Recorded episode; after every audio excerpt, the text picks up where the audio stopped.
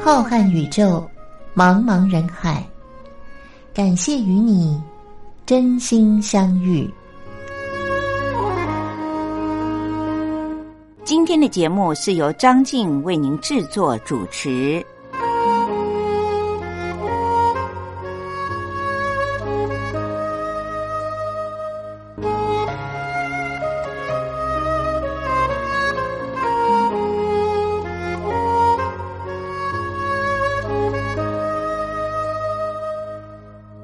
听众朋友，大家好，我是张静，又在星期天晚上零点十分所播出的《真心相遇》节目当中，和大家一起相会，听听好歌，分享一些有关于健康和医疗方面的资讯了。每个星期的这五十分钟都是张静觉得最温馨、最快乐的时候，非常的感谢听众朋友们在收音机旁边的收听。当然，更感谢的是还有很多的听众朋友写信给我。虽然节目的时间因为比较短，再加上现在一个星期就只有这一段的节目，因此张静很少在节目当中谈到来信的问题。但是我的感激是在我的心里，永远都放在那儿，不会。忘记大家的，很感谢上海的吴真先生，以及浙江的翁其阳先生，还有苏州的小许先生和您的女儿娟娟，都曾经。多次的来信，非常的谢谢您的怀念，也谢谢大家现在仍然持续的能够收听张静陪伴您的真心相遇的节目。今天节目的一开始呢，就要为您送上这首代表了我的心意的歌曲，那就是邓丽君所唱的《月亮代表我的心》。希望听众朋友们在晚上如果抬头看到了月亮，就想到张静在海峡的。对岸台湾的台北也是在怀念着您的。我们现在就一起来收听邓丽君的《月亮代表我的心》。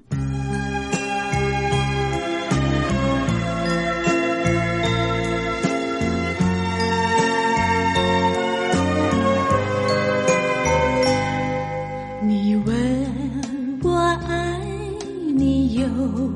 多深，我爱你有。几分？我的情也真，我的爱也真。月亮代表我的心。你问我爱你有多深？我爱你有几分？的情。不移，我的爱不变，月亮代表我的心，轻轻的一个吻，已经打动我的心，深深的一段情。叫我思念到如今。你问我爱你有多深，我爱你有几分？你去想一想，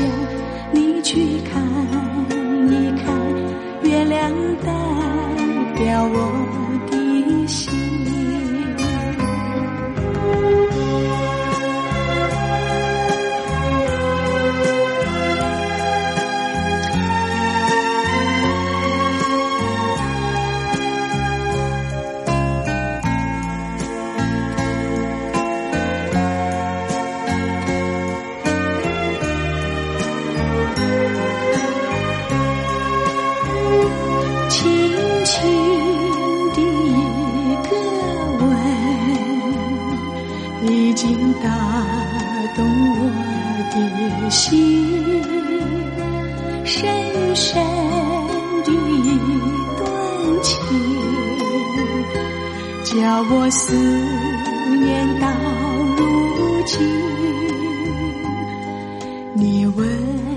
我爱你有多深，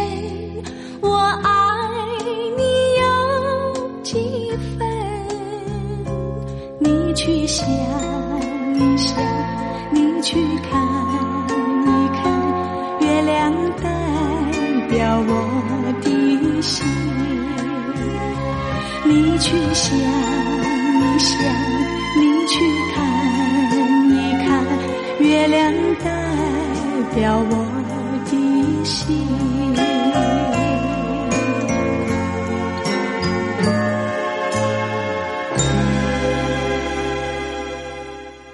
各位听众朋友，在过去二零一九年之前，有长达好多年的时间，全世界最热门的讨论的话题就是关于空气污染 PM 二点五的问题了。有很多的国家都认为，空气当中的悬浮微粒，也就是我们说的 PM 二点五，是造成人类很多癌症的首要原因。但是呢，在二零一九年之后，除了空气污染的问题，现在全球最热门的话题，当然就是二零二零年的这一场新冠肺炎。因为不论是空气污染还是新冠肺炎，它伤害到我们人的身体最严重的器官就是肺了。我们都知道，人要活着就要呼吸，呼吸就一定会吸进空气，空气的污染。还有空气里面所带来的病毒，就像新冠肺炎的病毒，它不断的在变异，越来越奇怪，攻击人类也越来越残忍。所以，要如何的养肺，不要伤害到我们的肺，以及让我们的肺部越来越清洁、越来越健康，就成为了。在全球医疗、科学、健康各方面的热门话题。那么今天呢，张静就想和各位听众朋友们来聊一聊，不论是为了抵抗肺炎的病毒，还是为了要抵抗空气污染，我们到底要如何的养肺呢？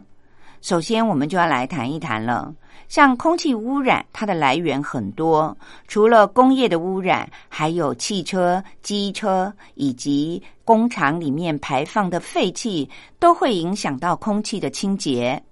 现在是夏天，可能疫情比较舒缓了，空气污染的情况也没有那么严重了。但是每到了冬天，比较寒冷的国家就会有需要取暖的问题。这时候就需要靠着电或者是煤来燃烧取暖，电的成本实在是太高了，因此大部分的国家呢，还是会有部分是以煤来加热取暖的，自然就会造成空气污染。可是我们现在都知道，整个的地球其实就是一个地球村的概念。病毒会随着空气的飘散，在全球流行，每一个国家都逃避不了，怪来怪去也是没有用的。那么，空气当中的悬浮微粒，也就是我们平常所说的 PM 二点五，道理也是一样，它也是会随着东北季风或者是冷的空气，在全世界的北半球到处的飘散。因此，每到了冬天的时候，呼吸系统疾病的患者呢，就会明显的增加，台湾也不例外。空气污染的严重性不仅仅只是伤到了我们人的肺，它同时还会造成心血管疾病以及某些癌症，都是有着密切的关联的。所以，台湾不论是医生、科学家还是营养师们，大家都致力于研究。到底我们除了治疗肺部的疾病之外，还要如何的来养肺呢？最重要的就是要养成外出戴口罩的习惯。从二零二零年初的新冠肺炎就可以看得出来，台湾人以前非常的喜欢戴口罩，还曾经。被很多其他的欧美国家嘲笑，认为生病的人才要戴口罩。为什么台湾人这么爱戴口罩呢？其实戴口罩才是一个彻底保护我们呼吸道不要透着空气而吸进了许多的病毒和空气的污染的悬浮微粒最正确、最重要的首要条件。除了戴口罩之外，我们平常其实也可以用吃的食物来保护、养我们的肺。这种概念呢，今天张静想要在节目当中利用自己所搜集到的一些资料，和各位听众朋友们来谈一谈。当然，用吃的来养肺的概念，就跟营养学是有着密切的关联的。而且，我们人一定要一日三餐嘛。那么，利用食物来轻松的保养我们的肺部，何乐而不为呢？张静搜集了一些营养师的建议。首先，营养师们就说，在平常您就应该要多选择十字花科的蔬菜。此外，也可以多选择含有天然的贝塔胡萝卜素和茄红素的蔬菜水果。我们讲到了贝塔胡萝卜素，还有茄红素，就会想到，凡是属于比较橘红色的蔬菜和水果，都是含有这两种营养成分的。如果多吃这三种属于十字花科的蔬菜，以及含有天然的贝塔胡萝卜素和茄红素的蔬菜水果的话，不仅能够降低罹患肺癌，同时还可以降低罹患射护腺癌以及和肠胃相关的癌症的发生几率，并且还可以保护和提高我们肺部的功能。各位听众朋友。到底哪些蔬菜是属于十字花科的蔬菜呢？我看到了资料以后还蛮开心的，因为都不是什么昂贵特殊的蔬菜种类。我们亚洲人很幸运，因为这些都是我们亚洲地区盛产的，而且物美价廉的蔬菜，包括了像大白菜、小白菜、白色和绿色的花椰菜，以及青江菜、高丽菜等等。这些青菜呢，它里面因为都含有所谓的硫配糖体，还有异硫氰酸酯，这些都是化学成分，不知道也没关系。但是呢，这两种成分都是可以抵抗癌症很重要的成分。如果我们平常在一日三餐里面就多吃这些十字花科的蔬菜的话，不仅可以保护我们的肺部，还可以减少罹患癌症的风险哦。刚才谈到了营养师建议说，在平常一日三餐要多吃三大类的蔬果。第二种呢，就是含有天然的贝塔胡萝卜素的蔬菜水果。为什么贝塔胡萝卜素这么的重要呢？因为当我们吃到了这些蔬菜水果，让贝塔胡萝卜素进入了我们的身体以后，它会转换成为维生素 A。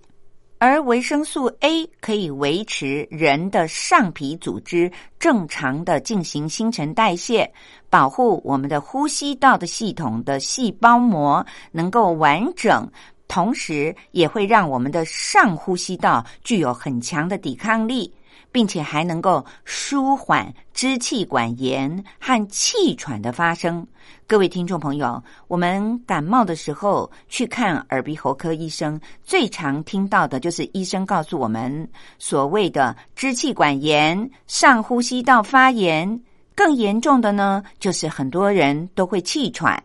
如果您平常就养成了喜欢吃含有贝塔胡萝卜素的蔬菜和水果的话，就可以增强这些器官，让它具有很强的抵抗力，自然在偶尔罹患了感冒的时候，也不容易引起更严重的支气管炎，还有上呼吸道发炎和气喘了。那么，哪些食物是含有贝塔胡萝卜素的呢？主要是来自于绿色。黄色和红色这三种蔬菜水果，这样记呢，我们的听众朋友就会觉得很容易了。绿色，我们刚才谈到了好多的青菜，它也都是深绿色的，像芥蓝菜。另外，黄色的，各位听众朋友，像台湾所盛产的芒果，还有木瓜等等，都是属于黄色的水果。此外呢，红色的代表当然就是红薯和胡萝卜喽。红薯和胡萝卜都是非常便宜的蔬菜，我相信很多的听众朋友们呢也都会很喜欢吃，因为它具有一点点甜味，在蔬菜里面是蛮讨喜的。至于三大类的蔬菜水果里面的最后一种，就是含有茄红素的蔬菜水果，有哪些呢？从它的名字就很容易让我们理解到，所谓的茄包括了番茄，红自然包括了辣椒。此外，像对岸盛产的红石榴，台湾倒是很少看到红石榴，它们都是具有茄红素的。茄红素为什么这么好呢？因为它有抗氧化的功效，可以协助我们的身体里面对抗自由基。我们都知道，能够对抗自由基，就会让人变得比较健康，减少罹患癌症。此外，茄红素还可以增强一个人的免疫系统的功能。各位听众朋友，刚才谈到的这三大类的蔬菜水果呢，十字花科的蔬菜，还有含有天然贝塔胡萝卜素的蔬菜水果，以及具有茄红素的蔬菜水果，其实都是我们两岸随手可得，而且又很便宜的一些蔬菜水果，并不是很特殊、很昂贵的蔬菜水果。我相信各位听众朋友，如果您稍微用心一点。在一日三餐当中呢，尽量的不要因为好不好吃而选择食物，因为健康而选择食物的话，您一定很容易就可以在三餐里面吃到这三大类的蔬菜水果了，进而也就可以增强您的免疫系统，让您具有抵抗力，可以在空气污染以及病毒的夹攻之下呢，您永远都是一个健康快乐的人。今天节目一开始呢，先为大家介绍这个如何的保养我们的肺部，就从一日三餐的三大类蔬菜水果做起吧。待会儿张静休息一会儿之后呢，让我们来听听一首好听的歌曲，再回头和您聊一下另外的一个有关于我们身体健康的话题。接下来要为您介绍这首歌曲是张韶涵所带来的《爱旅行的人》。我想，二零一九年的年底到二零二零年的上半年，好多喜欢旅行的人都闷坏了吧？我们就来听听张韶涵所唱的《爱旅行的人》。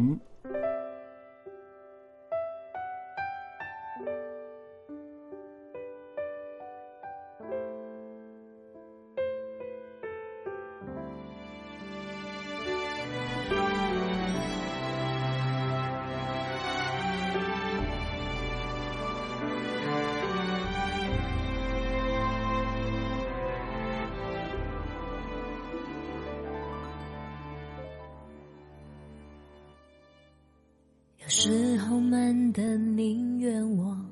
能完全隐形，沟通并不代表就能去澄清。辽阔的世界，人和人都有各自的逻辑，不想说服什么人，更不想改变我自己。有缘分就谈心，没默契就别矫情。若个性决定命运，用微笑回应。走过的每个风景，留下一些回忆。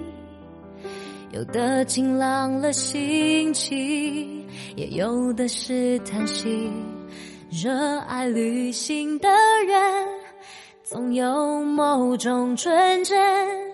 不怕雨雪风尘，又忘了痛苦的天分。黑夜等我的灯，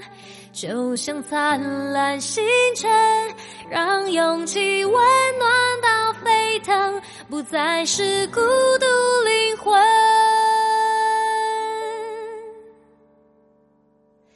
沿路收集来的纪念品，拥有特殊的魔力。放在手心看着，情绪最终会平静。忍不住要佩服自己，有过这许多经历，还相信有一个天堂，许的愿望会降临。从飘雪的山林来到热带的雨林，我看过美丽夕阳，还是爱黎明，等待着重启黑里看太阳闪耀走近，对今天感到好奇，用全新的情绪。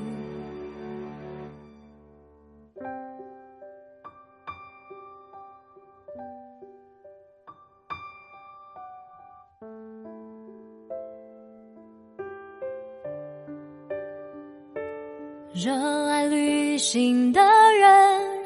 总有某种纯真，不怕雨雪风尘，又忘了痛苦的天分。黑夜等我的灯，就像灿烂星辰，让勇气温暖到沸腾，不再是孤独灵魂。热爱旅行的。内心总有回声，喊着为梦奔走，能够让生命变丰盛。最酸涩的泪痕，最甜蜜的笑声，编辑成最美的绘本，去永恒精彩过程。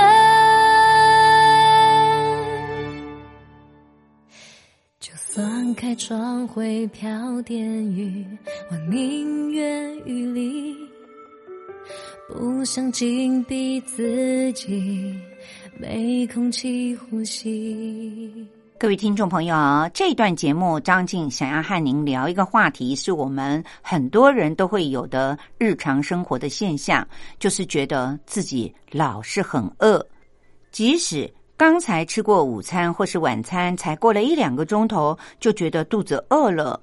这是为什么呢？各位听众朋友，看起来这是一个小小的问题，其实我们一定要留心，因为医生告诉我们说，这可是身体出了问题的一种疾病的警讯。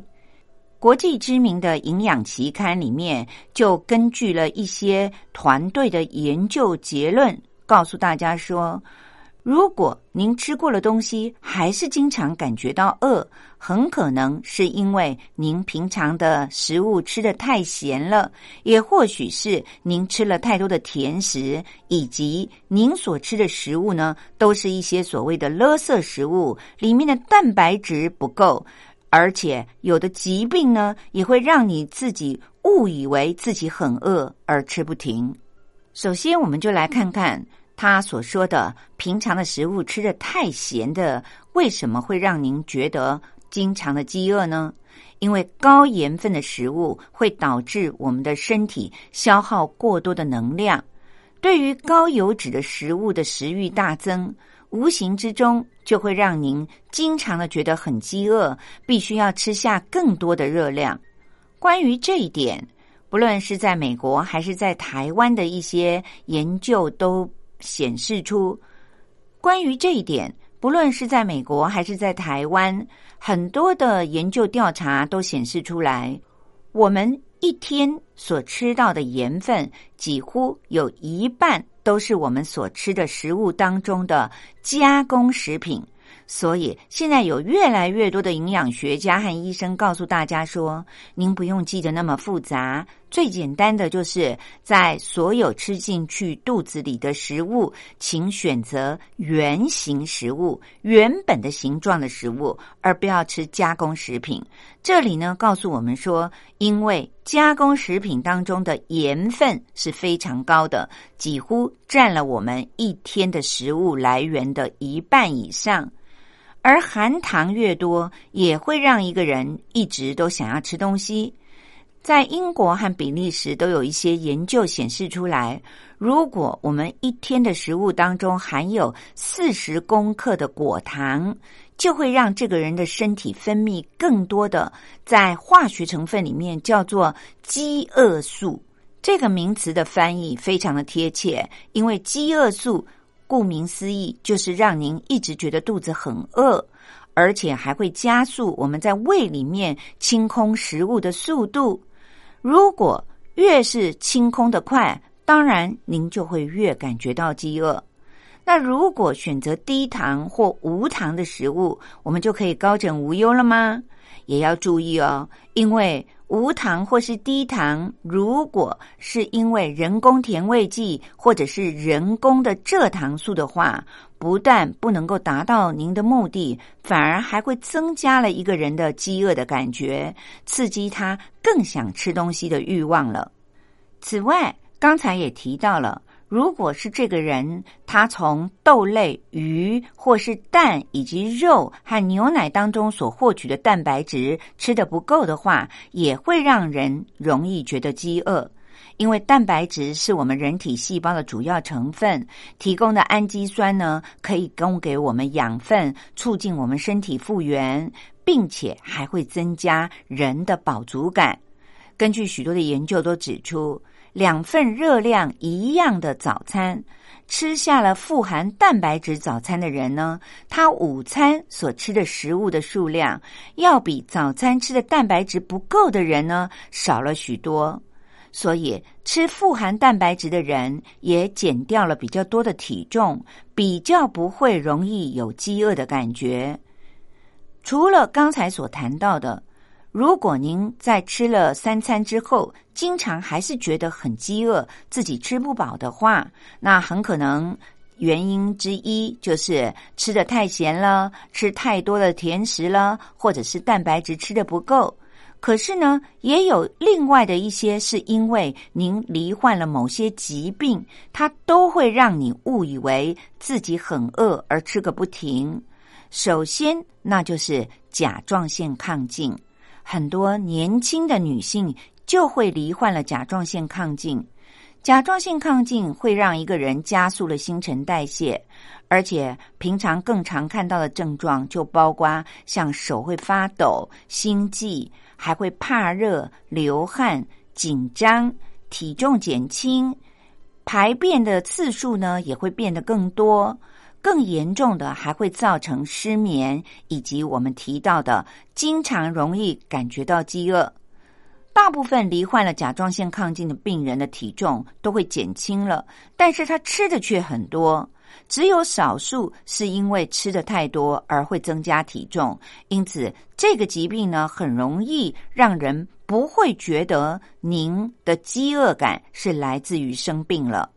那么第二种会让人觉得吃个不停、感觉饥饿的疾病，就是在医学上所说的第二型的糖尿病。因为这种后天所罹患的糖尿病，它会让我们的胰岛素分泌的不正常，血液当中的糖没有办法被细胞充分的利用，就导致了身体的能量不足。而缺糖的讯息不断的刺激我们的大脑，就会让人产生饥饿的感觉了。属于后天所罹患的糖尿病，还会让这个病人经常的觉得口很渴，并且尿尿的次数也会变多。再严重呢，就会让人伤口愈合变得很慢，还会造成眼睛的视网膜的病变，影响了视力。当然，它也就会渐渐的让您觉得体重越来越轻。如果还不自觉自己是因为罹患了糖尿病去做检查的话，可能只会觉得我的体重越来越轻，这不是就达到了我减重的目标吗？根本就不会想到这是一种疾病了。所以，各位听众朋友，医生就提醒大家。如果您觉得您真的在食物当中呢口味很正常，没有吃的太甜或是太咸，而蛋白质的食物呢也摄取的很足够，可是你经常还是会在饭后很短的时间里面就觉得自己很饥饿了，那么一定要到医院里面请加医科的医生去评估检查一下。刚才提到的这两种疾病，不论是甲状腺亢进还是后天性的糖尿病，只要一验血，某些指数就会让医生告诉您说：“哦，原来是内分泌的疾病发生了。”当然，谈到了这里，又要老生常谈了，因为现在的医学都主张及早发现、及早治疗。任何的疾病都不会影响到我们的身体健康，更不会让我们缩短了寿命。同时呢，更重要的是预防医学的观念。我们平常获得了充分的知识以后，更要把这些知识反映到我们的日常生活当中，注意的察觉一下，我们是否有某些的症状是不正常的，它是不是身体在为我们提出了一些警告呢？聊到了这里呢，又到了张静要为您说历史故事的时间了。希望各位听众朋友们，您会喜欢我为您介绍的历史上非常重要的一些宫殿建筑，而且有很多的建筑物是现在仍然存在、富丽堂皇，已经变成了我们旅游观光的景点了。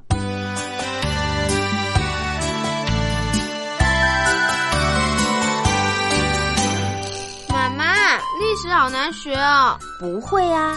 历史就是我们中华民族的故事啊。哎呀，你就把它当成故事来听，这不就有趣了吗？真的吗？听故事当然好玩啊，可是老师上课又不讲故事。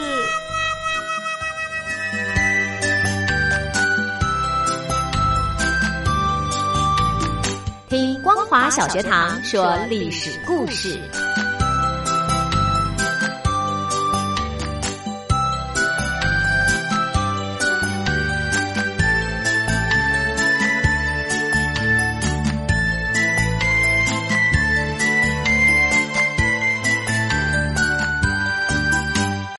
各位听众朋友，又到了张静为您说历史故事的单元了。从今天开始，要展开一个新的阶段。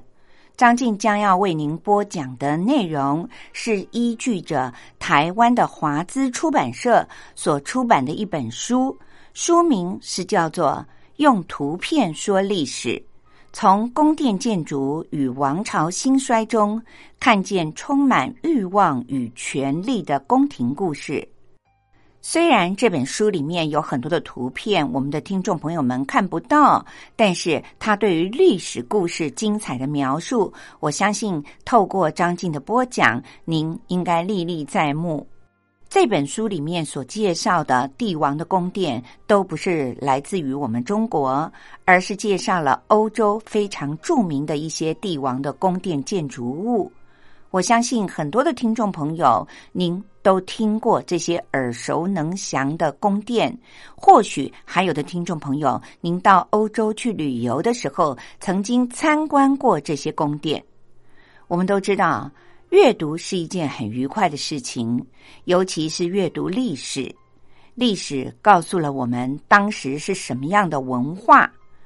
张静觉得翻译。编辑这本书的作者许如红，他在自序里面所写的，清楚明白的解释了张静为什么挑选了这本书来为我们的听众朋友们介绍。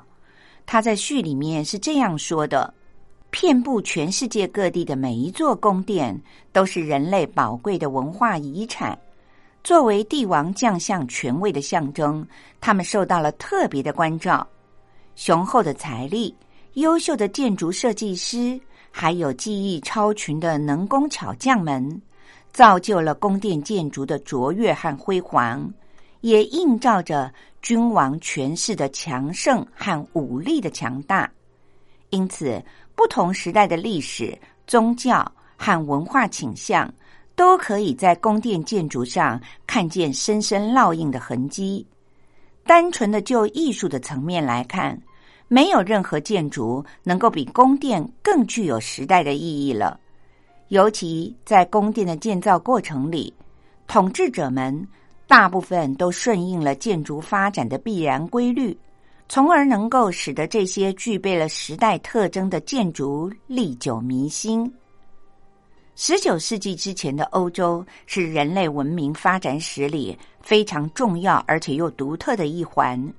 不同的民族冲突，还有疆域领土的争夺，宫廷内部的权力拉锯紧紧的交织在一起。宫殿建筑也在历史的跌宕起伏中，成为了诠释欧洲文明的重要线索。这些建筑物历经了罗马、歌德、文艺复兴、巴洛克、古典主义和洛可可式等不同的风格，也成为了人类历史的重要组成部分。因此，在这些时代背景之下，帝王的英武与昏庸，王妃的宠爱与哀怨，权臣的忠诚与狡诈，在宫殿这个舞台精彩的上演了。权力和财富所造就的骄奢淫欲的生活，利欲熏心的斗争，都可以作为后人对于历史的借鉴，也留下了很多未解之谜。带着这些疑惑以及对于历史的关怀，这本书对于欧洲宫殿背后的历史进行了系统的梳理，挖掘宫殿背后的动人故事。希望能够透过通俗易懂的方式，揭开宫殿建筑像迷雾一般的神秘面纱，聆听它动人的心跳声音，让我们体会人类历史长河当中每一个精彩的段落。各位听众朋友，今天历史故事单元当中将继续的为您介绍上一周所介绍的法国的枫丹白露宫。枫丹白露宫是由法国的法兰西斯一世所兴建的。它在法文的原意是“蓝色美泉”，泉水的泉。法兰西斯一世在政治上的建树并不多，历史上所留下来的关于成功的故事也不多，甚至于在战争当中还是屡吃败仗。但是他对于艺术的热爱，却促使了法国文化的发展。法兰西斯一世在经过了帕维亚战争惨败之后，为了要卧薪尝胆，特意的把枫丹白露宫改建成为了结合意大利文艺复兴艺术的法国式建筑，有着一种宁静温馨的感觉。也在这里想要一雪被查理五世俘虏的耻辱。但是遗憾的是，他并没有看到西班牙被彻底的打败就离开了人世，而被查理五世俘虏的耻辱也从此随风而逝。法国一直到了路易十四登基之后，才在历史上享有了极高的威望。在路易十四统治的时期，法国的国运昌隆，文艺活动也非常的兴盛。被看成了是法国历史上的黄金时期，但是路易十四为了要实行封建专制的王权，他的局限性因此没有办法避免。一六八五年的十月十八号，路易十四签署了废除南特赦令的法令，南是东南西北的南。四天之后，这个法令在枫丹白露宫正式的公布了。废除这个法令，对于当时的胡格诺教徒们来说，意味着噩梦即将要来到。在路易十四的授意之下，法国政府和天主教会采取了各种引诱、胁迫和武力等等的手段，对于胡格诺教徒们实行了全面性的封杀，还有致命的打击。有一些人被迫皈依了天主教。也有的则被驱赶到了法国的境外，而法国政府所说的冥顽不灵的人，则被屠杀或者是绞死了。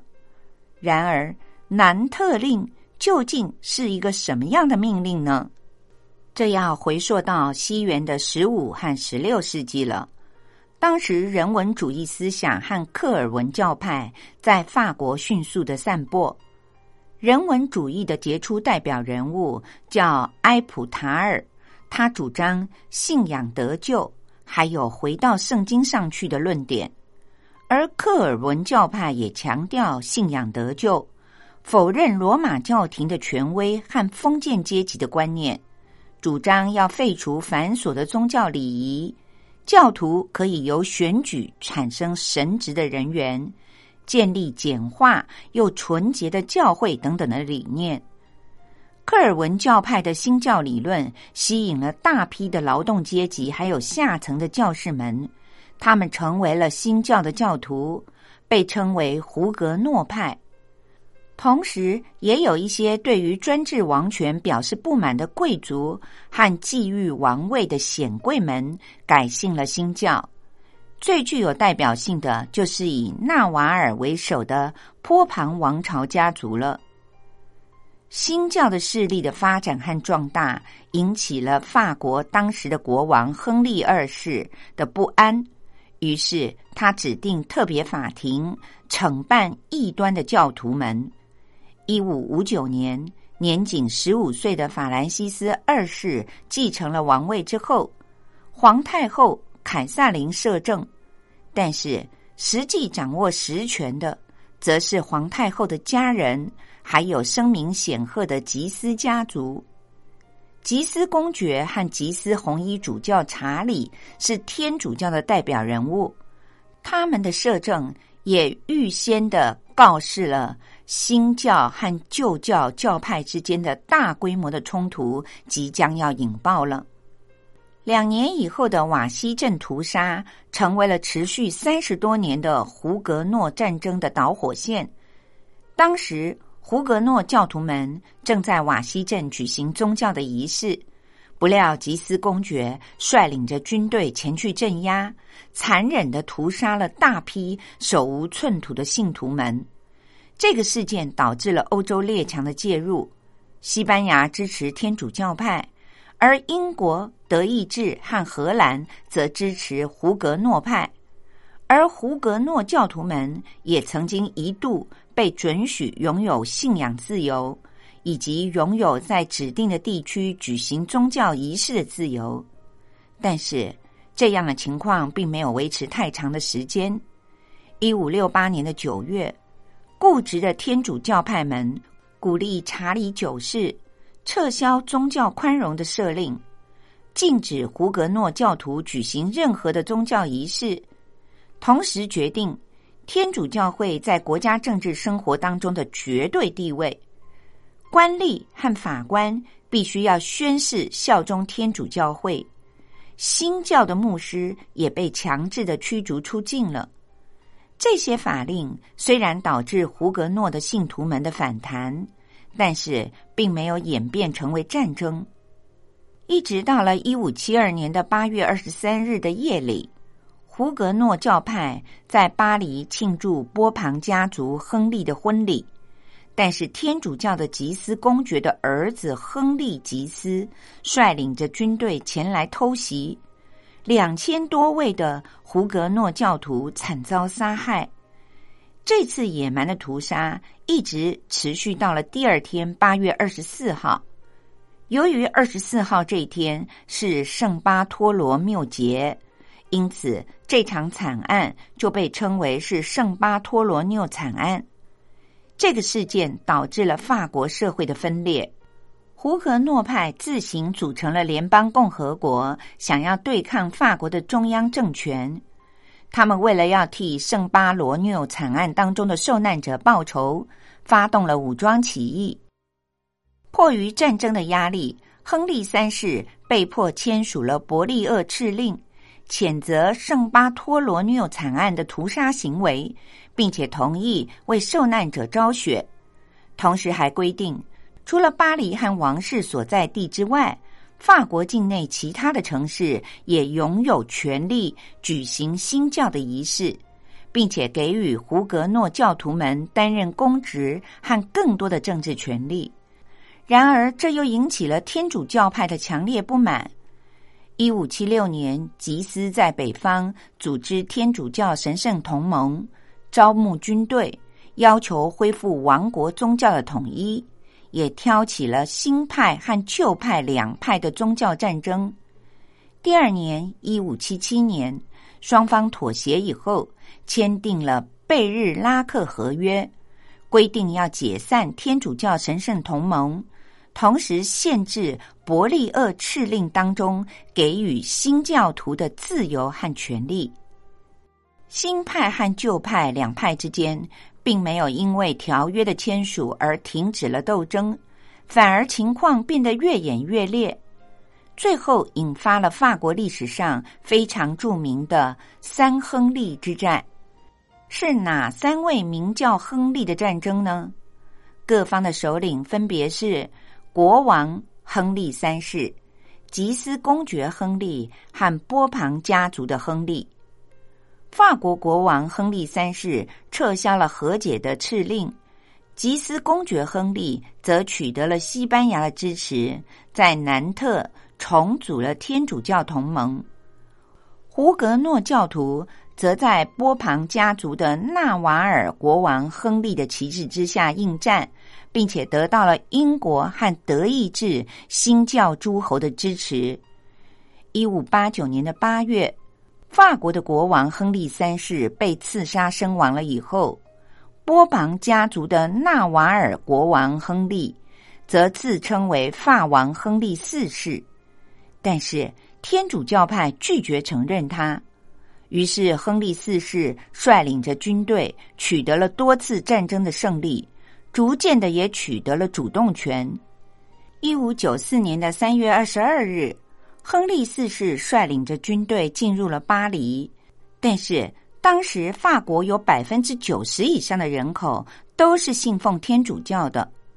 亨利四世为了要取得合法的国王身份，没有办法忽视这股强大的力量，于是竟然从此改为信奉天主教了。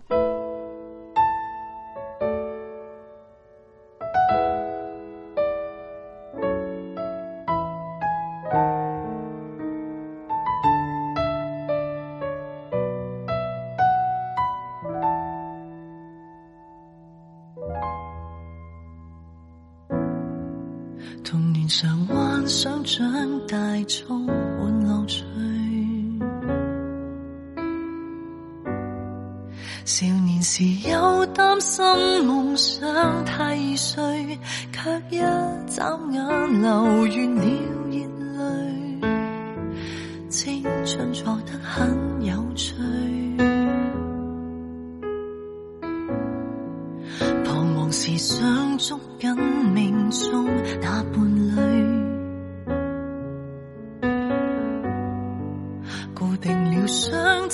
怎样相处面对，转身醒觉，情路有跌坠，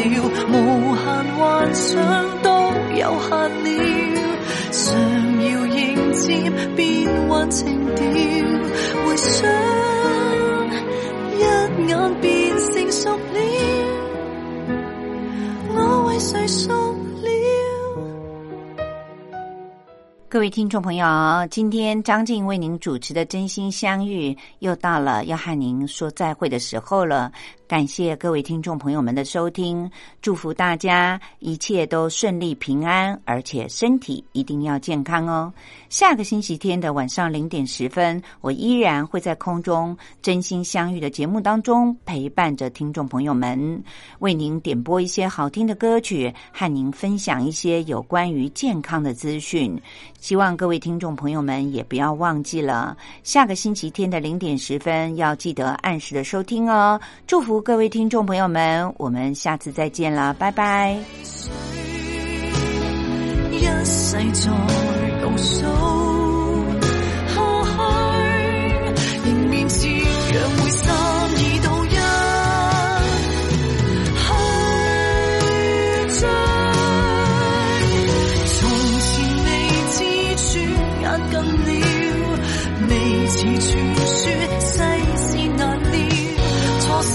伤过，